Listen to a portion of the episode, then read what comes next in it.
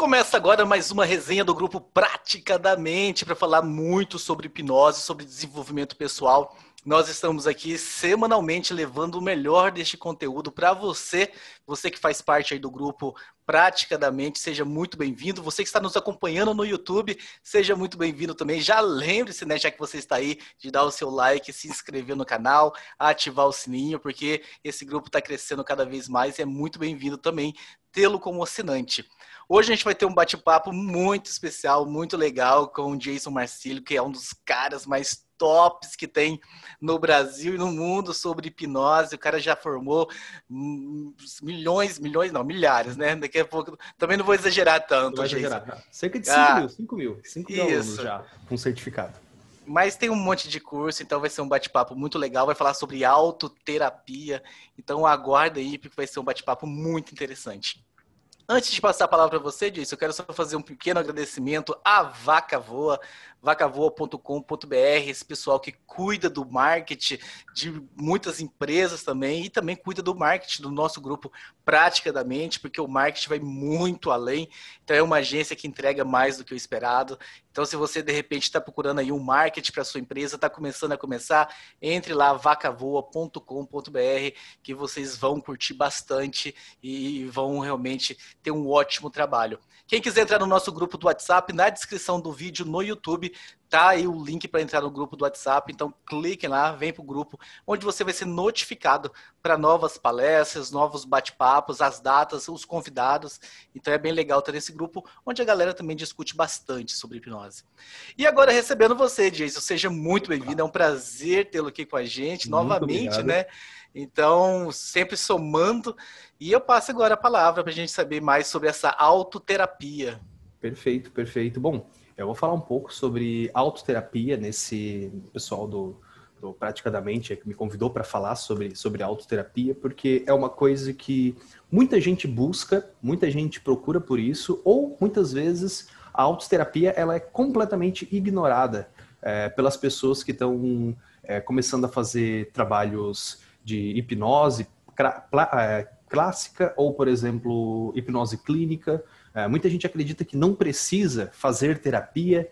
Né? É, é, é muito comum pessoas que estão começando a, na, na, parte da, da, hipnose clínica, na parte da, da, hipnose tradicional, acreditar que não precisa, não, não, eu estou me sentindo bem, eu tenho um ou outro gatilho, alguma coisa assim, mas isso não me afeta agora, e acaba que o tempo vai passando, o tempo vai passando, e esse tipo de coisa vai atrapalhando ela cada vez mais, né? São coisas que a nossa mente ela precisa ser resolvida, a nossa mente ela precisa é, se livrar desses, desses gatilhos, né? E com a hipnose ela pode proporcionar isso de uma maneira muito, muito mais fácil, muito mais simples, né? Ah, e muita gente às vezes tem mesmo dificuldade de fazer auto-hipnose, né? Então a, a, o conceito de autoterapia é você aprender os conceitos da hipnose, da hipnose clínica. Não que você precise ser um hipnoterapeuta, mas você aprendendo hipnose e entendendo alguns conceitos de hipnose clínica, algumas coisas que às vezes são, são básicos, você mesmo consegue se livrar de transtornos que atrapalham a sua vida. Né? Então é muito comum pessoas que vão na clínica, por exemplo, falando: Ah, Jason,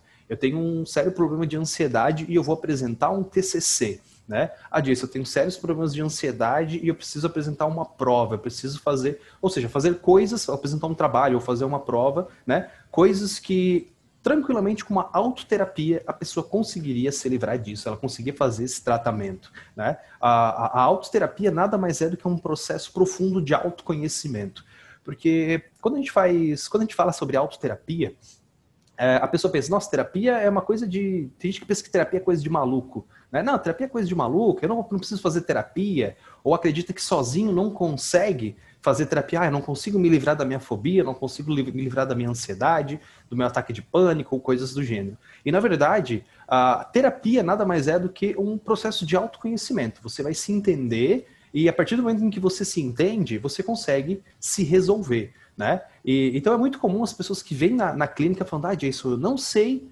é, o que está me ocasionando esse ataque de pânico. E na verdade ela sabe o que, que, é, ela só não parou e colocou isso no papel, do tipo, pô, em que momento que eu tenho esse ataque de pânico? Né? O que, que, é isso que me causa esse ataque de pânico? É um gatilho que eu sinto? É quando eu sinto um sentimento? É quando eu é, vou fazer alguma coisa e isso acaba me, me, atrapalhando? Né? Então, normalmente a pessoa só segue a vida dela. Oh, não, é assim mesmo, eu vou seguir adiante, tudo bem que eu estou tendo ataque de pânico, às vezes ela começa a tomar um remédio, né? e ela não entende que o processo de autoterapia ele pode ser feito, né? e é um processo que é até mais simples do que a gente imagina. Né? Uh, algo que são básicos quando a pessoa começa a trabalhar com, com auto-hipnose, né? se trabalhar com auto-hipnose, é, é, primeiramente o ato de fazer auto-hipnose já é sensacional para a vida da pessoa. Né? Desacelera a nossa mente, a nossa mente não acorda naquele turbilhão como normalmente ela acontece, né? Então só o ato de fazer a auto-hipnose já vai melhorar muito a qualidade de vida dessa pessoa, de quem estiver fazendo e tudo mais. Agora, existem outras técnicas que você pode adaptar que vai ajudar você a melhorar ainda mais esse processo e você pode fazer de casa, como por exemplo é, o trabalho em cima de gatilhos. É, eu, eu costumo dizer que gatilhos é uma das coisas mais importantes que a gente tem num processo terapêutico e muita gente é, ignora, muita gente deixa de lado. É, conheço muitos terapeutas que acabam nem focando nisso, né? E é uma prática que quem faz autoterapia, eu diria que é ah, obrigatório a pessoa fazer isso, né? Que o que, que, é esses, que, que são esses gatilhos? Os gatilhos nada mais são do que coisas que acontecem com a gente, seja um momento, pode ser uma memória, pode ser algo físico mesmo, como ver algo, sentir algo, sentir um cheiro, é, vira um gatilho de algo negativo. E esses gatilhos são muito piores do que. e são os principais causadores dos transtornos que a gente tem. Né? Então a gente tem que dessensibilizar esses gatilhos. Né? É, eu vou falar um pouco aqui sobre. Vou me aprofundar um pouco mais aqui, vou falar sobre neurociência, né? Ah, que é, para vocês entenderem a importância que dessensibilização de gatilhos tem, seja na terapia, seja se você já é terapeuta e quer ajudar o seu cliente, né? Que é o quê? A, a, a, gente trabalha com o conceito de redes neurais. O que, que seriam redes neurais? Redes neurais é a maneira que, o nosso, que nosso cérebro fisicamente funciona, né? E diferente do que a maioria das pessoas acredita, o nosso cérebro ele não se comunica de uma maneira inteligente, por conversa, como a gente faz. Né? Por exemplo, não passa de um neurônio para o outro, assim, do tipo, ah, estou com fome, estou com fome, estou com fome. Não é assim que eles conversam, tá? Eles conversam como se fosse um computador, zero e um, né? Ou seja, ativo e não ativo. Então, o que acontece é o seguinte, a nossa rede neural, existe uma rede, um ponto em específico que ele é ativado, que causa fome, por exemplo, na gente, vontade de comer. Tem essa, essa rede, né? Então, para ativar essa rede, eu tenho que ativar uma série de outros pontinhos antes. Então, é, por exemplo, quando vai chegando perto do meio-dia, uma parte do meu cérebro que ela tem essa noção de tempo, né? Ela sabe mais ou menos que horas são, que todo mundo tem isso dentro da gente, nosso relógio biológico. Ele ativa, opa, tá perto do meio-dia, e ele acende, pim, e acende, acendendo esse primeiro, acende um outro. Pim, eles vão conversando como se fosse um pim mesmo, né? Pim, pim, pim, pim, pim até o momento que ativa é, essa vontade de comer. Qual é o grande problema? É que muitas dessas redes neurais, elas são ativadas e elas estão interligadas sem querer. Então, por exemplo, em algum momento da, da, da minha vida, eu ativei a, a, uma sensação de ansiedade, por exemplo, né? E acendeu esse pin da ansiedade. E foi indo, e foi indo. E um dia eu resolvi que eu queria comer para me livrar dessa ansiedade. Eu como, perfeito, me livra dessa ansiedade. Qual é o grande problema disso? A mente, a, o cérebro fisicamente associou que esse primeiro, essa primeira ligação de quando eu senti ansiedade resultou na fome e quando eu comi, passou. Então o que aconteceu foi, essa rede neural da fome e a rede neural da ansiedade, elas se aproximam. E quanto mais próxima ela tá, maiores as chances de quando eu ativar esse primeiro ponto, levar para fome. Então, o que acontece é, quanto mais próximos estão as redes neurais, mais chances de quando eu ativar a primeira vez um gatilho, né, no caso a ansiedade virou um gatilho, para fome. Então, quanto mais próximo então, mais está esse gatilho. Então, qual é o processo que a gente tem que fazer para dessensibilizar isso? Basicamente, a gente tem que pegar esse, esse pin que vai até a, a fome e afastar. Ou seja, eu tenho que ativar esse, esse gatilho da ansiedade e fazer que ele não sinta fome, que eu não sinta fome quando tem isso. Então, o que acontece? Eu começo a separar essas duas redes neurais até que a rede neural da fome só vai ser ativada quando realmente precisar, que é quando estou com fome, quando o estômago está vazio, ou quando chega no, perto do horário que normalmente eu como, né? Por exemplo, eu tenho horários bem definidos para comer. Então, meio-dia, eu acabo ficando com fome. Então, essa rede neural, ela vai se separando dessa maneira. Então, qual é o grande problema dos transtornos que a gente tem hoje? Que são várias redes neurais que elas estão completamente misturadas, tá? Então, por exemplo, assim, tem coisas até que quando você vai atender, o que acontece com você, que você fala, meu Deus, não faz nenhum sentido. Por que que, por exemplo, eu tenho um eu, tinha uma, eu tenho um cliente que quando ela, ela tinha um ataque de pânico, e sempre que ela parava na frente de uma igreja específica que tem aqui na minha cidade, ela tinha um ataque de pânico, né? E se você parar para pensar, não faz nenhum sentido. O que, que uma igreja tem a ver comigo sentindo ataque de pânico? Por quê? Realmente não faz sentido nenhum, mas a mente fez esse tipo de associação. Toda vez que ela vê essa igreja, a mente dela vai ativando aquela rede neural até chegar no ponto final, que é ela ter um ataque de pânico. Então, qual é o processo que a gente faz aqui? É de dessensibilização, tá? O que, que é isso? A gente começa a ativar o gatilho dela e não permite que ela tenha o resultado final. Ou seja, a gente ativa ela estar na frente da igreja, mas faz ela se sentir bem, se sentir calma, se sentir tranquila. O que, que a gente está fazendo nesse momento, quando a gente faz esse tipo de dessensibilização? A gente pega, ativa o gatilho, que ele vai para o ataque de pânico. Ativa o gatilho, ataque de pânico. O que, que eu faço através da hipnose com muita facilidade? Ativo o gatilho, só que eu faço ela se sentir bem. Então, ativo o gatilho, faço ela se sentir bem. O que, que isso acontece? Essas redes neurais elas começam a se aproximar e essa rede neural do ataque de pânico ela começa a se afastar cada vez mais, certo? Então, só através de dessensibilização de gatilhos eu consigo livrar uma pessoa do ataque de pânico, tá? Por quê? Porque ah, se eu tirar todos os gatilhos que ativam essa rede neural, essa rede neural do ataque de pânico continua existindo, só que ela não pode ser acessada, ela está completamente isolada e ela vai ficar bem afastada, tá? Então, tem como a gente dessensibilizar essa rede neural em específico? Tem, existem outras técnicas, como por exemplo, regressão de memória, para você acessar essa rede neural através da regressão de memória. Não que a regressão de memória seja uma técnica muito diferente de dessensibilização. O resultado final é a mesma coisa, essa rede vai ser dessensibilizada também. A única diferença é que numa regressão de memória, por exemplo, você ativa essa rede neural de maneira muito mais forte, muito mais intensa, porque tem sentimentos muito mais fortes envolvidos nessa rede neural, né? Então, por isso que a gente acaba tendo um resultado muito mais, efic... não diria eficaz, mas muito mais rápido quando a gente faz um processo de regressão e tem essa dessensibilização. Mas se você pegar e olhar o cérebro fisicamente, basicamente o que está acontecendo é uma dessensibilização de redes neurais. Não importa se você está fazendo dessensibilização sistemática, se você está fazendo é, regressão de memória, se você está fazendo um enfrentamento dissociativo, não importa a técnica que você faz. No final, o resultado é sempre o mesmo, a, a dessensibilização das redes neurais. Né?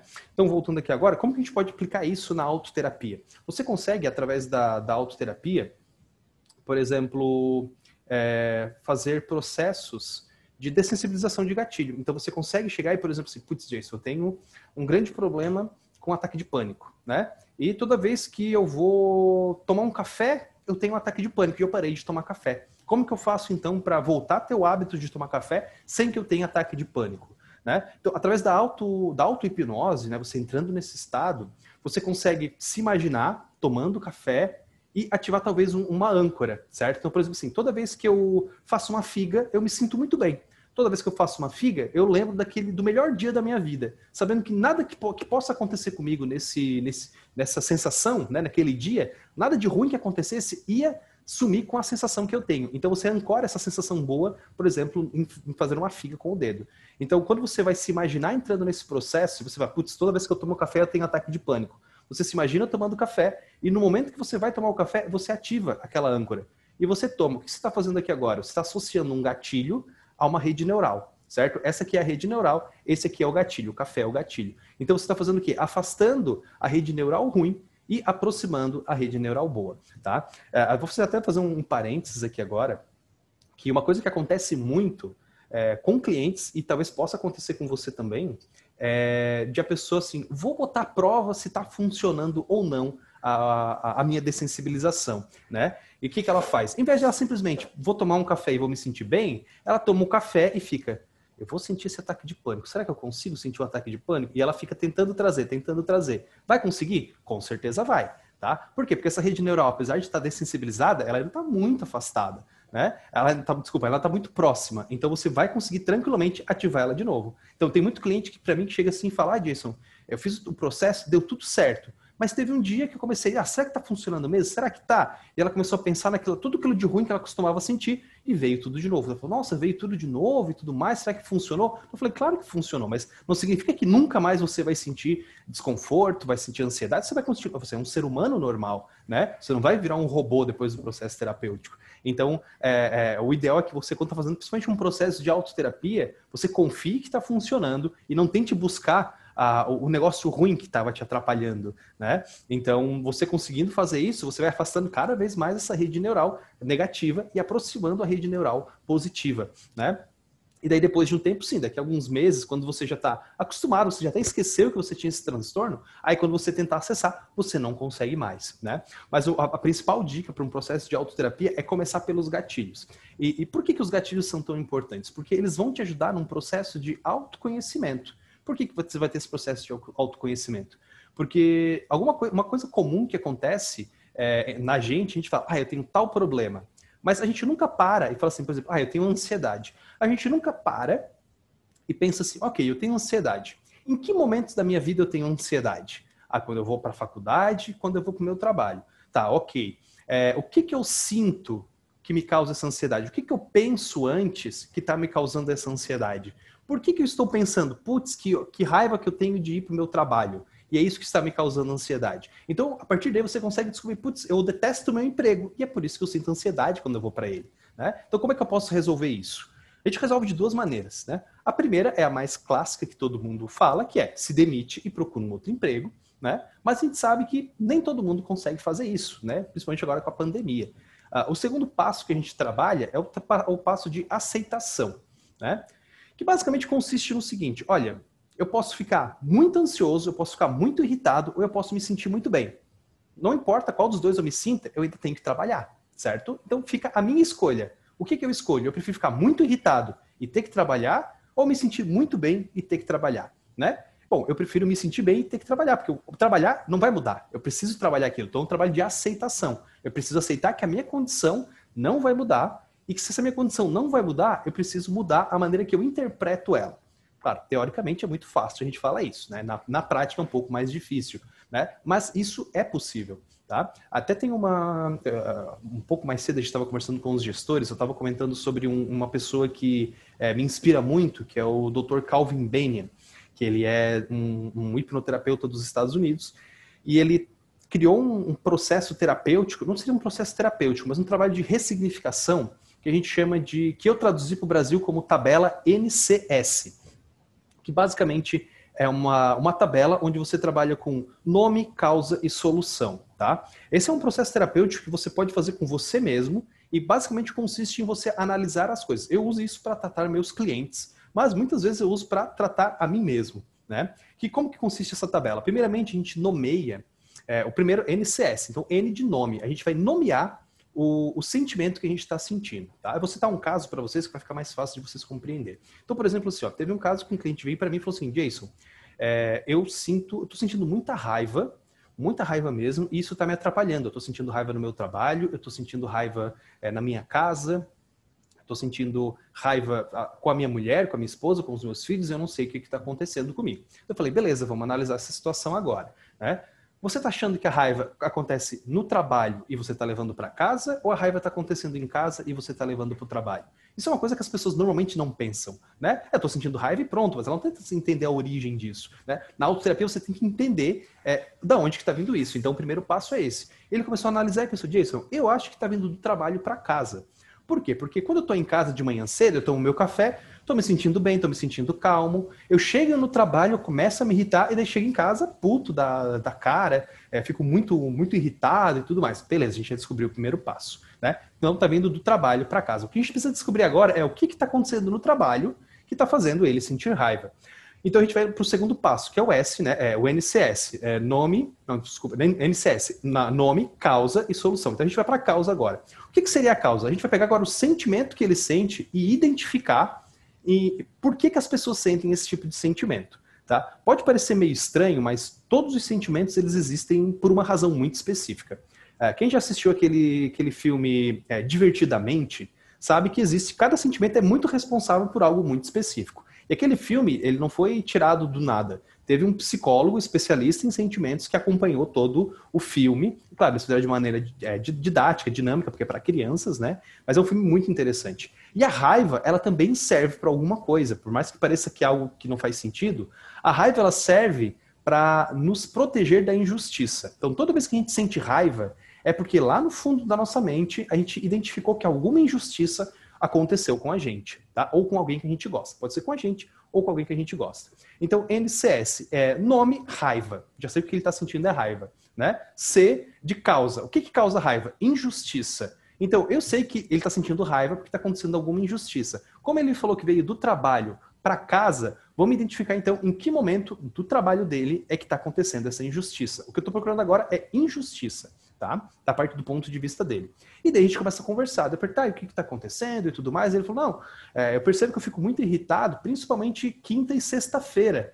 porque é quando eu faço hora extra. Então, beleza, a gente já descontou o motivo da, da injustiça. Ele não acha justo que ele faça hora extra. Tá? Eu pergunto, tá, mas por que você se irrita com hora extra? Ele fala, não, porque só eu faço hora extra. Os meus colegas de trabalho ninguém faz. Meu chefe sempre vem e fala comigo, Jason, é, desculpa, sempre fala comigo, fulano, eu preciso que você faça hora extra hoje. E nenhum outro meu colega é, faz hora extra também. Né? Isso deixava ele, ele muito incomodado. Então aí estava o ponto da injustiça. Beleza, descobrimos, agora a gente vai para a solução.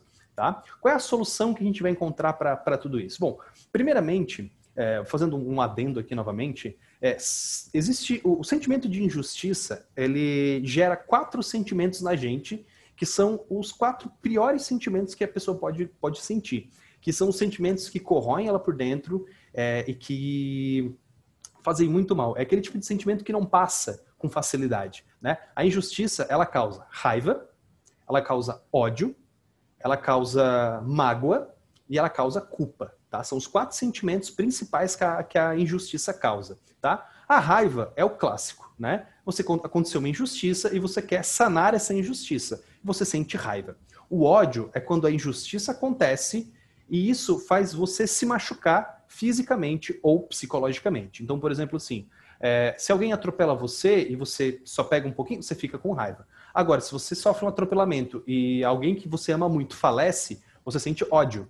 Por quê? Porque é a raiva mesclada com a dor de ter perdido alguma coisa, certo? Então, isso é o ódio. A mágoa é quando a injustiça acontece e quem fez essa injustiça foi alguém que você gosta. Então, se você perceber, se alguém faz alguma coisa no trânsito para você e você sente que é uma injustiça, você não fica magoado, você fica irritado. Agora, se a sua mãe ou se o seu pai cometem uma injustiça com você, você fica magoado, né? Por quê? Porque é a injustiça vindo de alguém que você, que você admira, de alguém que você gosta. E por fim tem a culpa. A culpa, ao contrário das outras, é quando você comete uma injustiça. Então, quando você sente culpa de alguma coisa, é, significa que você é, sente que você não está sendo justo com alguém que você gosta, com uma outra pessoa, pode ser até mesmo com um desconhecido. Né? Isso é muito importante focar, frisar, porque muita gente sente culpa de coisas que ela não merece sentir culpa. Ou seja, muita gente sente culpa de é, injustiças que elas não cometeram. Por exemplo, uma coisa que é muito comum acontecer é a pessoa dizer assim: putz, eu me sinto culpada por ter nascido. Porque quando eu nasci, ah, comecei a atrapalhar os meus pais, comecei a, a, a, Eles começaram a se brigar e uma série de coisas. A pessoa sente culpa por ter nascido. Só que culpa é uma injustiça, certo? Então, ela não pode ter cometido uma injustiça de nascer porque ninguém pede para nascer, certo? Então, quando a pessoa começa a entender isso, putz, eu não pedi para nascer, eles me tiveram, seja por acidente ou porque eles quiseram ter um filho, é, não é culpa minha. Eles estavam fazendo sexo porque eles queriam fazer sexo, certo? Então, ela consegue entender isso. Então, ela entende que o sentimento que ela está sentindo não é de culpa, mas talvez é um sentimento de se sentir negligenciada, certo? Então, quando a gente consegue mudar isso, aí ela já entende, ela para de se corroer com aquela culpa que ela tinha, fala, putz, não é culpa minha, eu estou sendo negligenciada pelos meus pais, né? Então, a, a, apesar de não ser, tipo, não troquei um sentimento ruim por um bom, eu troquei um ruim por um ruim. Só que é muito melhor ela se sentir negligenciada porque ela consegue dar a volta por cima, do que ela sentir culpa de algo que ela não tem culpa, que ela nunca vai conseguir resolver, porque como é que você vai cometer, é, resolver uma injustiça que você não cometeu, uma injustiça que não existe? Né? Então é muito importante a gente entender cada um dos sentimentos, inclusive o Dr. Calvin Bennion, ele tem uma, um, um livro que só tem em inglês, mas um aluno meu traduziu para português, que se chama a, a Linguagem Secreta dos Sentimentos. Que ele fala exatamente cada um dos sentimentos, o que, que ele significa, o que, que a pessoa, por que, que a pessoa sente aquele tipo de sentimento. Voltando à tabela que ele, que ele ensinou, NCS. A parte do S é da solução. Então, voltando para o meu cliente, a gente já entendeu. Ele sentia raiva porque ele se sentia injustiçado. É, por que, que eu fiz o adendo do, dos quatro sentimentos? Porque é o seguinte, a, a gente precisa identificar se aquela injustiça que o chefe dele está cometendo, que é de fato é, fazer ele ter hora, fazer hora extra e tudo mais, se não tem culpa dele por ele estar tá fazendo isso também, né? Então, quando ele chegou ali pro chefe dele, falou, ah, sentindo assim, tudo mais, a gente identificou que era isso. Eu perguntei, tá, beleza, por que você acha que o seu chefe faz isso com você? E é claro, como todo cliente, ele fala, ah, porque ele é um filho da puta, porque ele não sei o que lá, porque tal, tal, tal. Eu falei, não, beleza, vamos parar um pouquinho, vamos respirar e vamos pensar. Por que motivos ele chama você e não chama os outros? Então, ele falou, olha, o meu trabalho é muito bom, claro, ele sempre elogia. E eu lembro que quando eu fui contratado, ele perguntou assim: Fulano, você se importa em trabalhar fim de semana, fazer hora extra? E eu falei: Não, para mim não tem problema, posso fazer hora extra, posso fazer, é, pode me chamar a qualquer horário, estou sempre disponível. Claro, ele vai falar qualquer coisa para conseguir um emprego, né? E daí, nesse momento que ele se tocou disso, que ele falou: Putz, eu realmente falei para ele que podia fazer hora extra a qualquer dia, qualquer momento. Ele percebe que uma parte da culpa é, que ele sente, desculpa, uma parte daquilo que está acontecendo é culpa dele. E uma coisa muito interessante acontece. Quando a pessoa sente raiva de alguma coisa e ela percebe que uma porcentagem da culpa é dela, a mesma porcentagem de culpa que ela tem é a quantidade de raiva que ela, que ela baixa. Então, por exemplo, assim, ele estava sentindo 100% de raiva. E ele percebeu, putz, eu tenho culpa nisso. Minha culpa é de 40%. Então, o que acontece? A raiva dele baixa para só 60%. Por quê? Porque o chefe dele ainda tá fazendo uma, uma sacanagem com ele. Só chamar ele e tudo mais. Mas ele também percebeu que ele tinha culpa no cartório, né? Ele tinha, é, ele era responsável por estar tá recebendo essa hora extra de maneira exagerada. E daí ele entende isso, daí ele fala, putz, agora entendi, né? Então a gente descobriu a, que, ele, que ele tem uma parte de culpa no cartório para isso. Então a gente já conseguiu diminuir essa raiva dele de uma maneira bem intensa. Mas mesmo assim o chefe dele ainda estava incomodando ele né? E eu falei, agora tá na hora de a gente botar a mão na, na, na massa. Você vai ter que fazer alguma coisa. Ou você vai ter que chegar pro seu chefe e falar, chefe, eu não, não posso mais fazer hora extra, ou eu gostaria que você fizesse, chamasse outras pessoas para fazer hora extra também. Porque falando isso, o chefe dele chama outras pessoas, não é mais injusto com ele, a raiva vai embora. Né? Se o chefe falar, não, você me falou que ia fazer hora extra, você vai continuar fazendo hora extra. Fala, beleza, então. É, tem a segunda opção, você pode se demitir. Você se demite, vai para o emprego que você quer, pronto, não tem mais injustiça, você não sente mais raiva, você não desconta mais na sua família, né? E ele falou não, Jason, ó, falei com o meu chefe e ele falou que eu tenho que continuar fazendo hora extra, mas eu não posso pedir demissão porque eu preciso sustentar minha família, né? Eu falei, tudo bem, então, você precisa continua com o emprego e o seu chefe não modificou aquilo que era o que estava te causando raiva. Você tem uma opção. Você vai ou continua trabalhando e sente raiva, porque você tem que continuar trabalhando, ou você entende que é assim que vai acontecer, porque você tem uma parte de culpa nisso, e o seu chefe também pode ser um, um cuzão, mas você vai ter que fazer isso aqui, e você pode se sentir muito bem, super tranquilo e continuar trabalhando. Ou seja, ele percebe que está na mão dele o poder de se sentir bem ou se sentir mal. Porque não importa como ele se sinta, ele ainda vai ter que trabalhar. Né? Então aí a partir daí está nas mãos dele o poder de como que você quer se sentir. Você quer se sentir bem ou você quer se sentir mal passando por essa situação? Né? Então, a, a, gente não consegue perceber que a gente tem esse poder de se sentir bem passando por uma situação em específico. Né? Mas tudo isso só consegue ser feito se a gente se quebrar é, todo o nosso pensamento, todo entender quais são os gatilhos que a gente tem, quais são os sentimentos que a gente tem. E é muito engraçado porque, é, falando para vocês agora, parece algo muito simples, né? Mas não, a pessoa quando ela chegou para mim, ela estava tão desesperada, ela estava com a mente tão atazanada, tão confusa, que ela simplesmente não sabia de nada. Ela não sabia o que estava acontecendo. Ela só sabia, meu Deus, a minha vida é raiva, raiva, raiva, raiva, e eu não sei mais como lidar com isso. E daí que a gente descobriu que era só porque o chefe dele estava fazendo ele ter hora extra. Conscientemente, ele não tinha noção disso, né? Mas inconsciente, desculpa, inconscientemente, a, mente dele se incomodava com o ato de ele fazer hora extra. A gente fez esse processo, a gente utilizou pouquíssimo de hipnose, foi muita conversa mesmo para ele se entender. Ele se entendendo ele falou: Jason, a raiva foi embora, tá? Consegui entender que é, o motivo que meu chefe fez isso, eu entendi que eu tenho uma parte de culpa no cartório e como eu não posso pedir demissão agora, eu aceitei a minha situação, vou falar, beleza, eu vou continuar fazendo hora extra, não vou perder a minha família por isso, eu não vou perder minha sanidade, não vou perder meu sentimento, meu descanso de fim de semana, só porque o meu chefe está me obrigando a fazer hora extra. Não vale a pena, não vale a pena perder é, a minha vida com esse sentimento negativo. E o sentimento foi completamente embora tá? Então, assim, tem muitas técnicas bacanas é, que a gente consegue fazer se tratar, tratar pessoas ou até tratar nós mesmos, né? Através da, da hipnose com técnicas simples. Basicamente, qualquer processo terapêutico é um trabalho de autoconhecimento. Você se conhece, você dessensibiliza uma ou outra coisa que você precisa resolver e você consegue é, se livrar daquilo que incomoda você. Né? Ah, você pode fazer isso tanto sozinho, quanto você pode fazer é, com o auxílio de um, de um profissional, né? Como é comum, por exemplo, as pessoas fazerem vídeos de, de auto-hipnose no YouTube. Ah, eu quero dormir. Mas eu não consigo entrar em transe e falar, vou dormir agora, pum, e apagar. Eu preciso botar um áudio e ser guiado para isso, né? Quando a gente é guiado para as coisas, a gente aumenta muito mais o leque de possibilidades.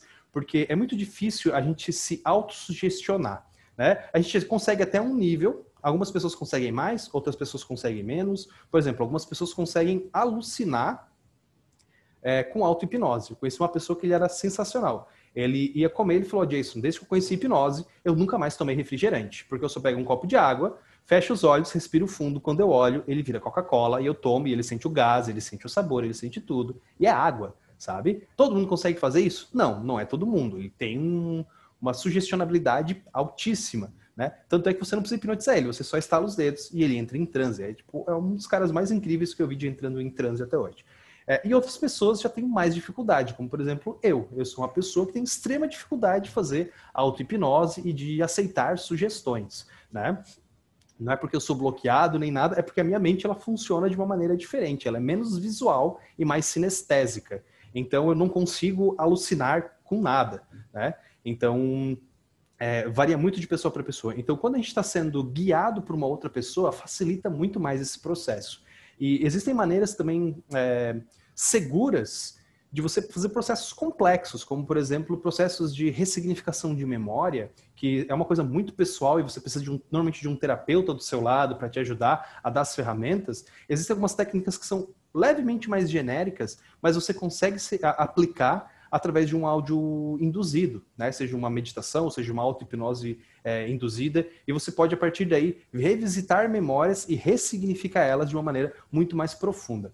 É, e o legal de você fazer uma autoterapia é que, diferente de um processo tradicional de terapia, onde você vai precisar ir uma vez por semana no terapeuta, é, ou uma vez a cada 15 dias e tudo mais, através da autoterapia, você consegue levar no seu tempo. Então, por exemplo, se você está com pressa, você vai fazer duas vezes por dia o processo de, de autoterapia. Ah, você não está com tanta pressa, vai fazer duas vezes por semana, uma vez por semana, ou tipo assim, você fez durante um mês, você se sentiu bem, passou alguns meses, alguns anos, alguma coisa aconteceu que te, te incomodou, você pode ir lá e refazer isso, esse processo novamente. Então, tá nas nossas mãos é, o processo de, de, de terapia né? E, e, ele, quando você se entende e quando você entende como a mente funciona, fica muito fácil de você resolver esse tipo de, de, de, de, situação, né? Tem que ter paciência, tem que ter aquele conhecimento inicial, mas depois disso você vira o mestre da sua mente, que é querendo ou não o que a gente é, que começa a trabalhar com hipnose, que começa a gostar de hipnose, é isso que a gente quer,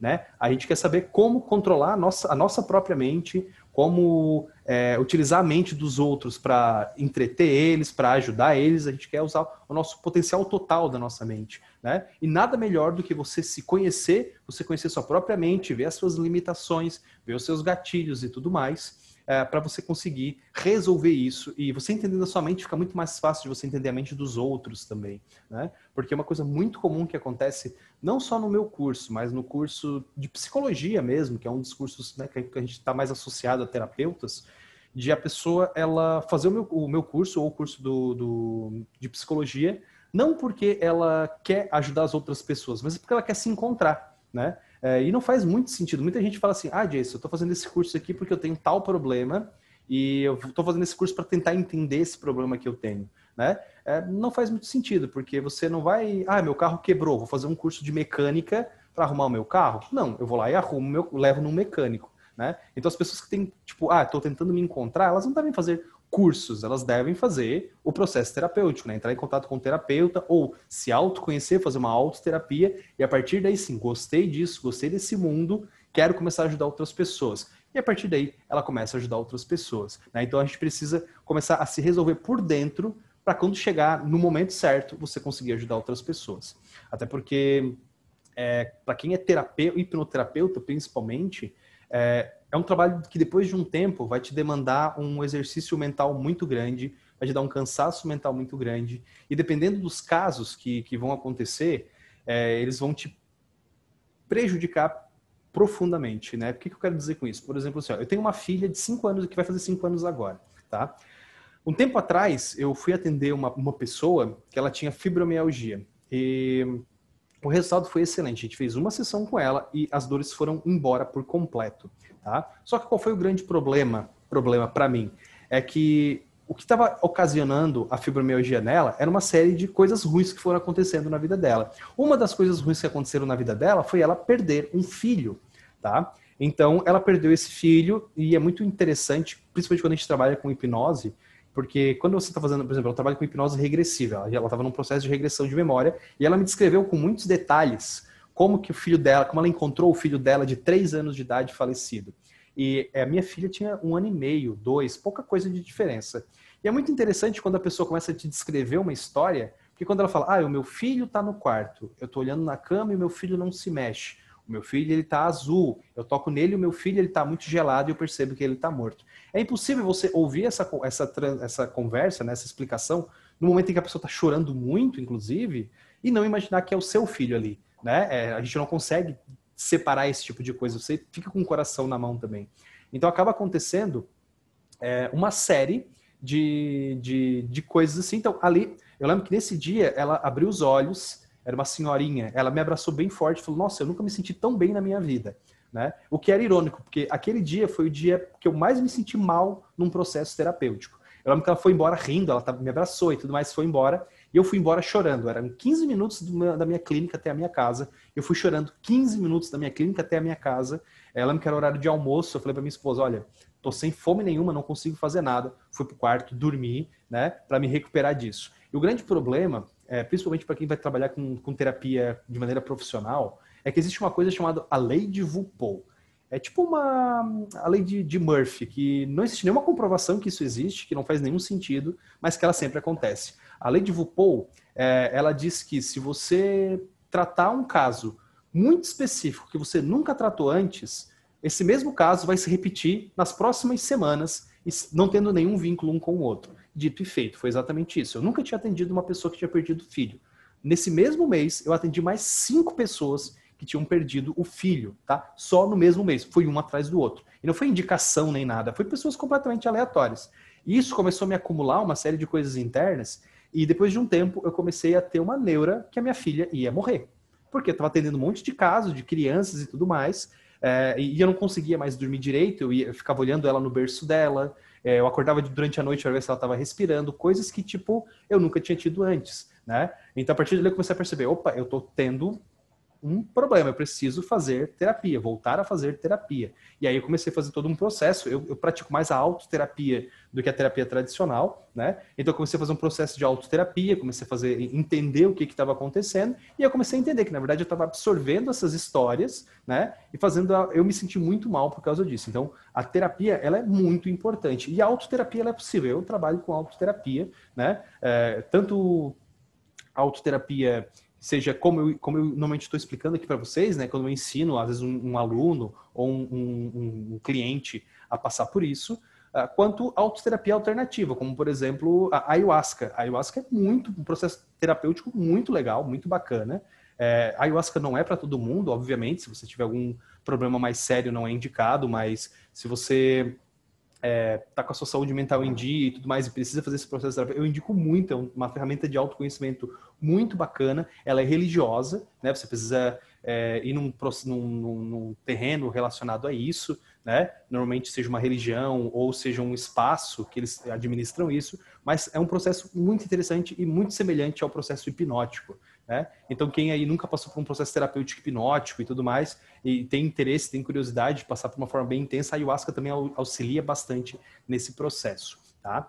Uh, bom, eu acredito que seja mais ou menos isso que eu gostaria de falar sobre autoterapia, principalmente a importância que o processo terapêutico tem, seja para quem é terapeuta, seja para quem está começando agora, para quem quer entrar no mundo. É, muita gente acredita que, que a terapia serve Ah, eu tenho um problema e eu preciso resolver com terapia, né? E terapia não serve só para isso. A terapia também serve para manter a sua saúde mental. Você, ah, eu tenho uma saúde mental boa, né? Você quer continuar assim? Então você precisa fazer terapia para continuar com essa saúde mental em dia, para conseguir fazer esse processo, é, para conseguir continuar com essa sua mente sadia, porque diferente do que as pessoas acreditam, não é assim, ah, acordei hoje com um ataque de pânico. Não, ele começa devagar você não vai percebendo, um processo depressivo também. Você não simplesmente acorda um dia e fala, ah, estou com depressão. Mas um dia você acorda um pouco mais desanimado, você começa a perceber que você quer ficar mais na cama, você vai percebendo que os ambientes escuros são mais, são mais aconchegantes do que os ambientes claros, e quando você percebe, você está afundado, depois de três, quatro meses, num processo fala, putz, estou com depressão, mas quando você vê, já é tarde demais. Se você faz um processo de terapia, não. Você começa a perceber isso, você já consegue tratar e você vai mantendo essa saúde mental, tá? Bom, eu creio que o que eu tenho para falar agora no nosso tempo seria basicamente isso. Estou é, aberto a, a perguntas, é, é, tudo mais que o pessoal queira falar. Eu posso falar sobre, é, interagir um pouco mais sobre algum ponto que eu possa ter falado ou alguma outra dúvida. Fico aberto aqui a, a, a conversas, porque eu não é, quem é meu aluno e, e, principalmente num curso presencial ou às vezes nas minhas lives sabe que eu não escondo nada, assim, sabe? Eu não sou dessa vibe do tipo, não, quer saber isso? Só no meu curso você vai descobrir. Não, eu não costumo falar isso. Eu falo tudo mesmo. É, eu gosto de passar informação porque eu acredito que é, o pessoal que, que vai, tipo assim, ah, Jason, você não vai vender curso se você contar tudo para todo mundo. Muito pelo contrário, se as pessoas saberem que eu conheço, saberem que eu conheço, né, o meu conhecimento, elas vão falar, putz, quero aprender com, essa, com esse cara, né? E realmente eu estudo muito, gosto de passar a informação mais, mais clara e mais científica possível, né? Eu evito muito, muito mesmo trabalhar com coisas que sejam muito místicas e tudo mais, então eu me orgulho bastante disso, né? Então por isso que a gente sempre acaba mantendo isso. Então se alguém tiver alguma uh, uma interação, alguma dúvida, alguma coisa assim relacionada a qualquer coisa, para a gente dando uma conversada aí. Não sei como é que a gente continua aqui nesse, nesse papo, mas tá, tá, tá bem bacana. Muito bom, muito bom. Realmente, assim, o seu nível de doação é sensacional, foi muito legal. Eu quero convidar o pessoal que tem dúvida a colocar a dúvida no chat, mas eu já tenho uma, já vou fazer uma aqui Opa. enquanto o pessoal e ah, vão escrevendo aí, vão colocando. Aquela parte que você falou, né, sobre ah, destravar os, os desarmar os gatilhos e tudo mais. Isso. E em algum momento a pessoa resolve ir lá procurar a questão e acha a questão. Uhum. Você costuma fazer essa psicoeducação com a pessoa também, de falar Sim. sobre redes neurais e tudo mais? Sim, eu acho muito importante fazer esse tipo de trabalho com o meu cliente final, né? Eu não chego a ser tão detalhado assim, falar sobre rede neural, como, como eu costumo falar para quem é, é, mais da área, né? Mas eu costumo falar que, tipo assim, é, eu falo de maneira mais lúdica, né? Que existe um caminhozinho que a mente dela segue para o sentimento ruim e para o sentimento bom. Se ela procurar o caminho do sentimento bom, ainda está lá, porque ela pisou por muito tempo, amassou, né? O caminho, a mente dela sabe como é que é. Digamos, se fosse um matagal assim, né? A mente dela sabe aquele caminho ali que existe, mas você está optando por ir por um positivo. Se você parar onde pensar, putz, será que eu consigo sentir o sentimento negativo? Você consegue, né? Então eu explico muito isso para o meu cliente. Eu gosto de, ah, inclusive, o meu processo de, de, de atendimento. É, a minha primeira, o meu primeiro atendimento, ele Cada atendimento meu dura duas horas. E o meu primeiro atendimento é só conversa, tá? Eu e meu cliente, a gente conversa há muito tempo, eu explico como o processo vai acontecer, faço um processo de psicoeducação, né? Eu faço ele entender, é, tipo assim, ele vai me falar, ah, Jason, eu sinto isso, isso e aquilo. Eu falo, ah, talvez você sinta isso por causa disso. Ajuda a mente dele a entender os motivos que tudo aquilo estão acontecendo, né? E daí, por fim, a gente faz o processo e melhora muito o resultado. Porque o cliente vai entender o que, que é o processo, vai entender o que, que ele precisa fazer e, ele vai reagir exatamente como, como eu peço para ele reagir, que é a melhor maneira possível. Né? Então, ele fazendo isso, ele fala: Putz, agora faz sentido, por que, que eu precisei visitar essa memória? Porque essa memória me desenvolveu tal coisa e hoje eu sinto esse sentimento, né? Por quê? Porque eu me senti inseguro nessa memória. Então, deixando de me sentir inseguro aqui, eu volto a me sentir melhor. Então, essa psicoeducação, eu diria que é quase tão importante quanto o processo terapêutico que você executa com o seu cliente. É por isso que tenho duas horas só conversando com o meu cliente. Na verdade, é uma hora e 45 conversando com o meu cliente e 15 minutos de fazer uma hipnose ali para ele aprofundar, sentir como é essa sensação e voltar para a próxima sessão, que daí o pau come e a gente fica duas horas lá no fundo da mente dele, cavocando e buscando, e é bem. É um trabalho que eu gosto muito de fazer, sabe? De poder visitar, fuçar, entender e, e, e encontrar o motivo daquilo. A gente é, não, não trabalha. Muita gente não tem essa visão, mas eu tenho muito uma visão mais de investigador do que de fato de terapeuta, sabe? De ir lá e descobrir, buscar. Então é bem, bem legal. Mas eu acho muito importante o processo de psicoeducação que a gente faz antes, que, nossa, ajuda muito no resultado, muito mesmo. É bem legal. Muito bom, muito bom. Quero saber assim da, da Lilian, do próprio do Ed, se alguém tem alguma pergunta para colocar aí também. Eu gostaria de é, fazer um comentário e de repente uma pergunta. É, eu tenho notado, é, conforme eu tenho estudado, que tá dando para vocês me ouvirem? Eu não botei fone. Que é, todo terapeuta ele, isso que você falou, conforme ele vai trabalhando, fazer, trabalhando os clientes, né? Ele tem uma necessidade de fazer, vamos dizer assim, eu diria uma higiene mental. Isso, é um isso. termo que meu pai usava antigamente, né? Isso. E nós temos que fazer uma higiene mental. É, e, assim, pelo que eu percebo, de repente, essa frequência, até entre uma terapia e outra, ou, ou de uma forma, de repente, criar uma metodologia de auto hipnose, né? De uma, uma, limpeza, uma higiene mental, para que a gente não se envolva e, e tome o, o, o, processo do cliente para o nosso meio, uhum. né? Isso mesmo. É, assim, é, eu fico pensando assim, se teria é, uma metodologia é, melhor de fazer isso. É, é, você teria alguma dica para dar é, com relação a isso? É, de como poderia fazer isso?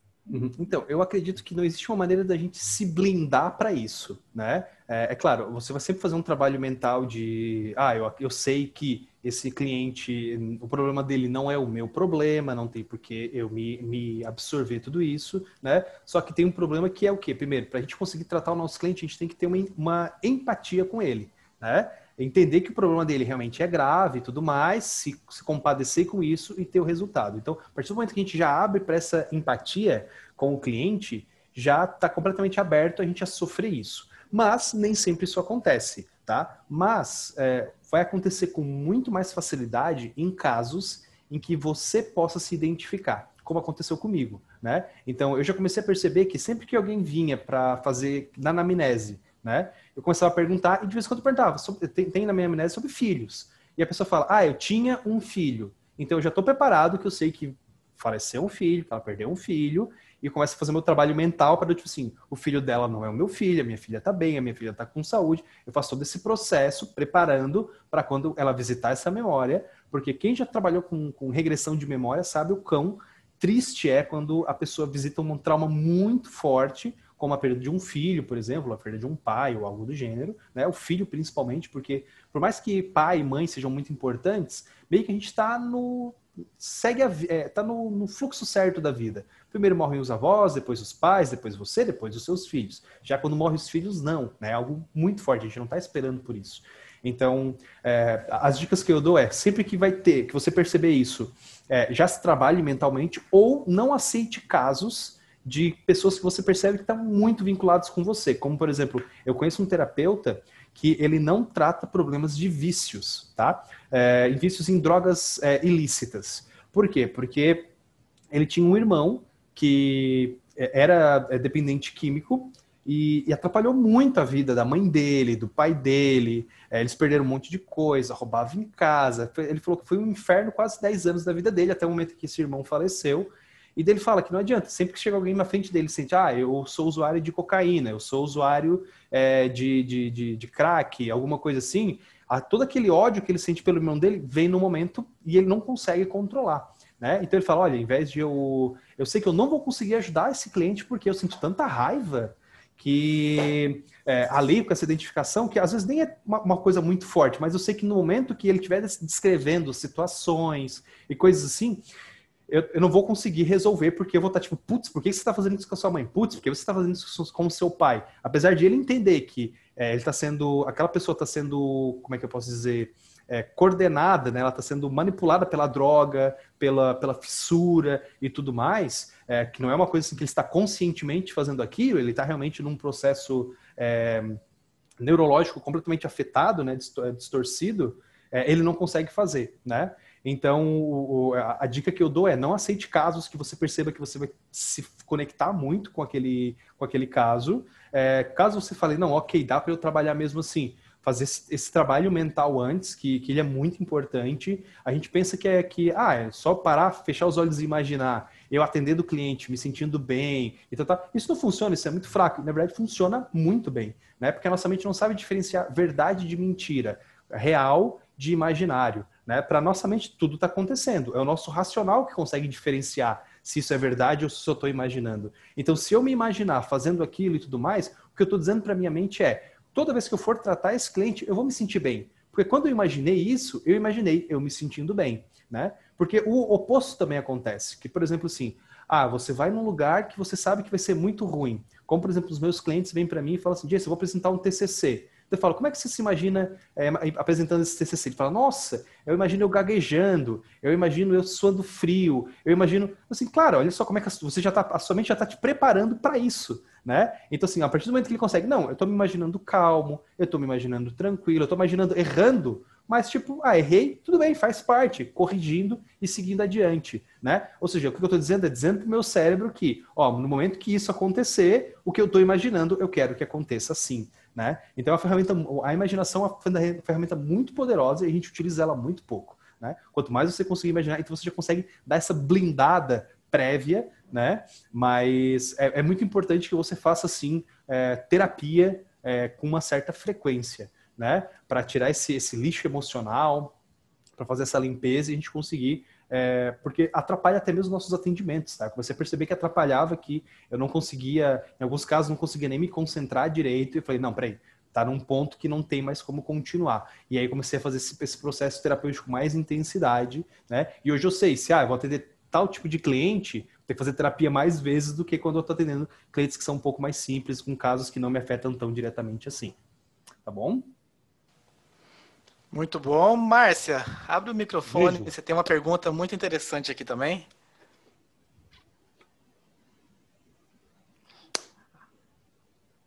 Quem é que vai falar? A Márcia. Ah. E não estamos te ouvindo, Márcia. Eu vou fazer a pergunta para você, então. A pergunta que você colocou aqui. Ela perguntou o seguinte, Jason. E quando a pessoa não tem coragem de ir direto ao assunto, fica rodando, tem como chegar na causa e criar uma confiança no cliente? Então, uh, eu, eu, eu, imagino que ela esteja falando no, no pre-talk, né? Naquela, naquela conversa. Na anamnese, talvez. Isso, né? na, é, na anamnese, isso. É, então, existem algumas técnicas que eu utilizo que, que eu considero que são muito eficazes que pelo, pelo feedback que meus clientes dão mesmo, tá? Por exemplo, assim, na minha anamnese, eu tenho perguntas como, por exemplo, assim, como que é a sua relação com os seus pais, como que é a relação com os seus filhos, como que é a relação com os seus irmãos, que basicamente os grandes problemas que a pessoa tem estão relacionados a problema com os pais ou casos de traumas muito grandes como estupros e acidentes. Então, todos esses casos que são muito delicados, eu tenho na minha anamnese. Eu pergunto para o meu cliente como que é a sua relação com o seu pai, como que é a relação com a sua mãe. E por isso que eu acho muito importante a gente fazer essa entrevista verbalmente, o terapeuta com a pessoa, porque tem gente que faz assim, ah, tenho a minha, a minha lista de anamnese aqui, leva para casa, preenche e me traz ela. Eu não gosto de fazer assim, porque é, você consegue muito perceber quando pergunta assim, como é que é a relação com a sua mãe? E a pessoa fala, boa. Você percebe que não, peraí, não, não tá tão boa assim sabe? Ela fala, é, é legal, é boa. Você percebe que tem alguma coisa por trás. Isso é muito importante, porque no papel vai estar assim, boa. Você fala, ok, tudo bem, não tem problema aqui, né? Mas não, a gente vai lá e pergunta. E outra coisa muito importante, que, que esse eu considero um dos primordiais, é, mais importantes de todos, é que eu trabalho pelo menos com hipnose regressiva, tá? Com regressão de memória. E eu costumo falar o seguinte, olha, eu não vou trazer a memória, você não vai trazer essa memória, quem vai trazer essa memória, essa memória é a sua mente tudo que te incomoda, tudo que está te atrapalhando, a sua mente fala o seguinte: olha, eu preciso resolver isso. A sua mente vai trazer para a gente durante o processo terapêutico. E falando isso, é muito interessante porque o cliente fala o seguinte: putz, não adianta eu esconder nada desse cara. Porque não é ele que vai me trazer nada. A minha mente vai falar, isso aqui me incomoda. Então, ela vai trazer à tona isso. E, e é muito comum pessoas virem para mim e falar: ah, Jason, eu fui abusada na infância, ah, Jason, fulano, aconteceu, tal coisa comigo com fulano de tal, né? Ou seja, ela me traz e ela fala assim, nossa, Jason, eu faço terapia há 10 anos com um psicólogo e eu nunca contei para ele que eu tinha sido abusado na infância, né? E na minha primeira sessão ela conta isso. Você fala, nossa, Jason, você deve ter uma empatia, você deve... Não, Tá? É só que a pessoa sabe que ela não vai ter como fugir, que em algum momento, durante o processo terapêutico, a mente dela sabe que aquilo incomoda e vai trazer. Então ela sabe que não tem como fugir e ela acaba te falando: olha, realmente aconteceu tal coisa.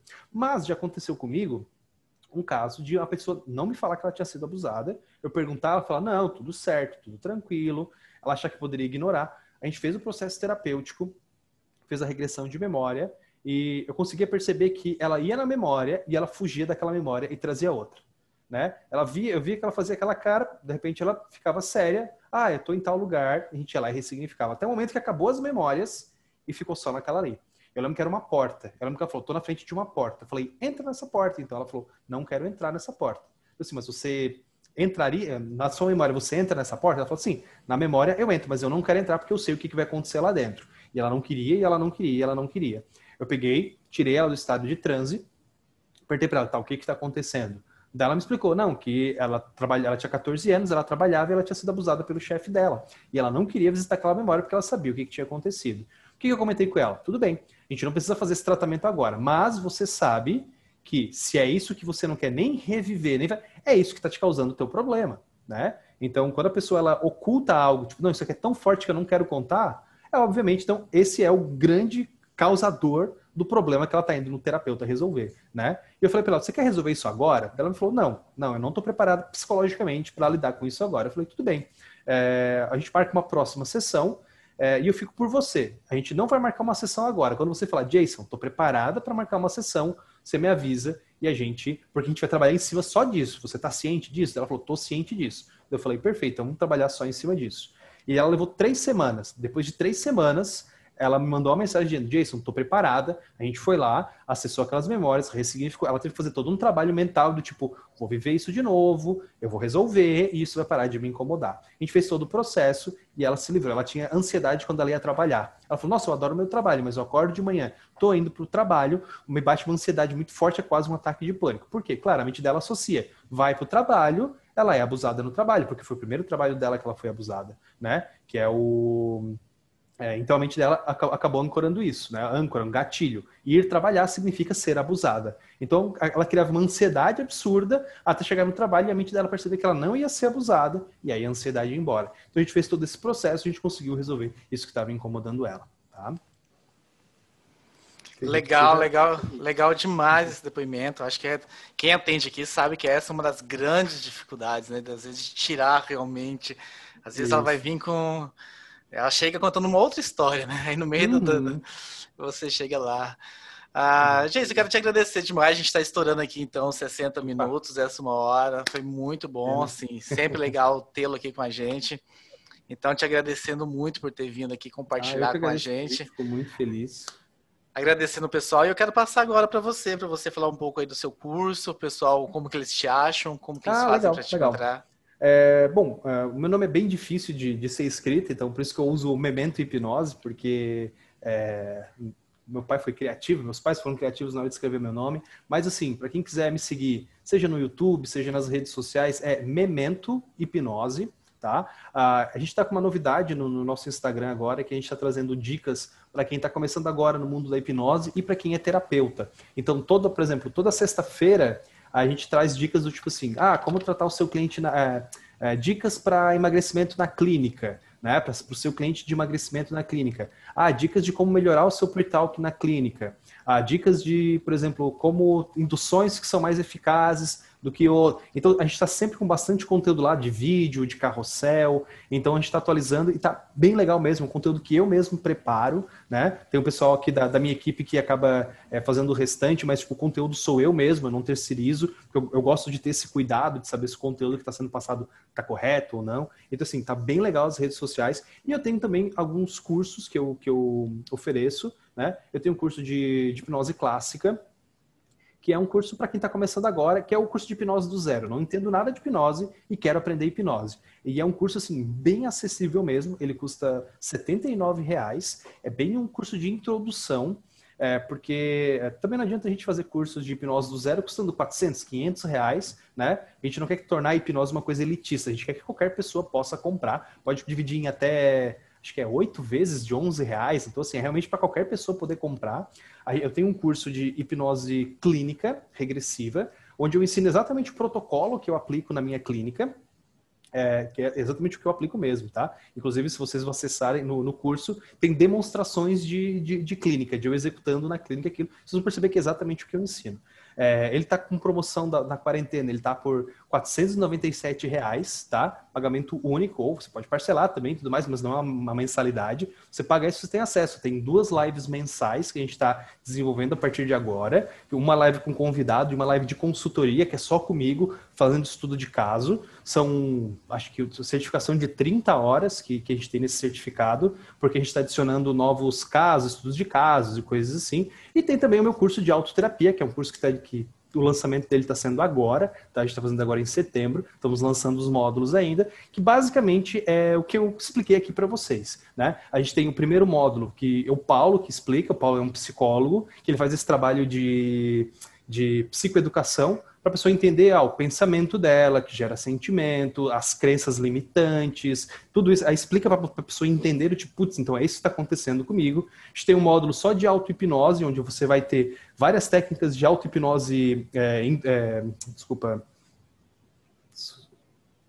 Fugiu a palavra aqui, para que está vindo é, guiada, isso, auto, é, guiada, tá? Onde você vai conseguir entrar nesse estado, você vai ter gatilhos para ter essa facilidade, e os outros módulos são processos exclusivamente terapêuticos. A gente vai ter um módulo, a gente tem um módulo que é, é terapia universal, onde você vai fazer protocolos que são parecidos com é, terapia de perdão, terapia de regressão de memória, só que não exatamente assim, né, mas adaptado para isso. E depois a gente tem módulos focados em cada transtorno. Ah, eu quero emagrecer tem um módulo só de emagrecimento. Ah, eu quero ter um ataque de pânico, tem um módulo só para aquilo. E daí também tem o professor Derley, que o professor Derley, ele faz PNL, né? Eu não trabalho com PNL, ele faz PNL, e daí a gente usa técnicas também. Então vai estar tudo mesclado ali, vai ter uma técnica de hipnose exclusiva, tem uma técnica de PNL mesclada. Então assim, realmente para a pessoa ter horas e horas de processo terapêutico que ela pode fazer nesse curso. E esse curso está com um valor bem bom. É, ele em si está 520 reais, mas a gente está com um valor de desconto agora que ele fica por 280, tá? Ou seja, basicamente é menos do que uma sessão de hipnose presencial e você consegue ter esse, esse, esse curso de, de autoterapia para sempre, sempre que te incomodar, alguma coisa assim, você pode ir lá, refazer ele. E ele foi pensado não para ser como um remédio que te ajuda no, no mas realmente para ir lá na causa, resolver e você não ter mais esse tipo de problema. A gente pegou as técnicas que mais são eficazes para a gente na clínica e adaptou para um processo guiado através da internet. Então, assim, o resultado é muito legal mesmo, o material que a gente desenvolveu está bem, bem bacana mesmo. E eu acho que, que é isso. Tá mudo, acho. Opa, tava no mudo aqui. Ah, tava mudo. eu tava falando aqui, maravilha, agora é correr lá todo mundo e comprar, comprar, Isso. porque o preço é, tá maravilhoso. Tá aproveitar essa oferta aí. Eu só esqueci de passar o site para quem quer conhecer mais, assim, as coisas é, é escoladehipnose.com.br. Tá? Daí lá tem bem, mais, cursos, bem mais fácil que esse seu nome, né? Escola bem mais fácil que meu nome, exatamente. Escola de hipnose fica bem, bem genérico, mas bem fácil de, de entender. Ah, então é isso, pessoal. Vamos correr lá, vamos comprar. O pessoal que está no YouTube aí, corram lá também assistindo a gente no YouTube. Lá a gente tem bastante visualização também. E é isso, gente. Muito obrigado pela sua disponibilidade. Obrigado, agradeço. a todos que estavam aqui presentes. Encerrando então mais uma a resenha do Prática da Mente. Obrigado, pessoal. Tchau, tchau.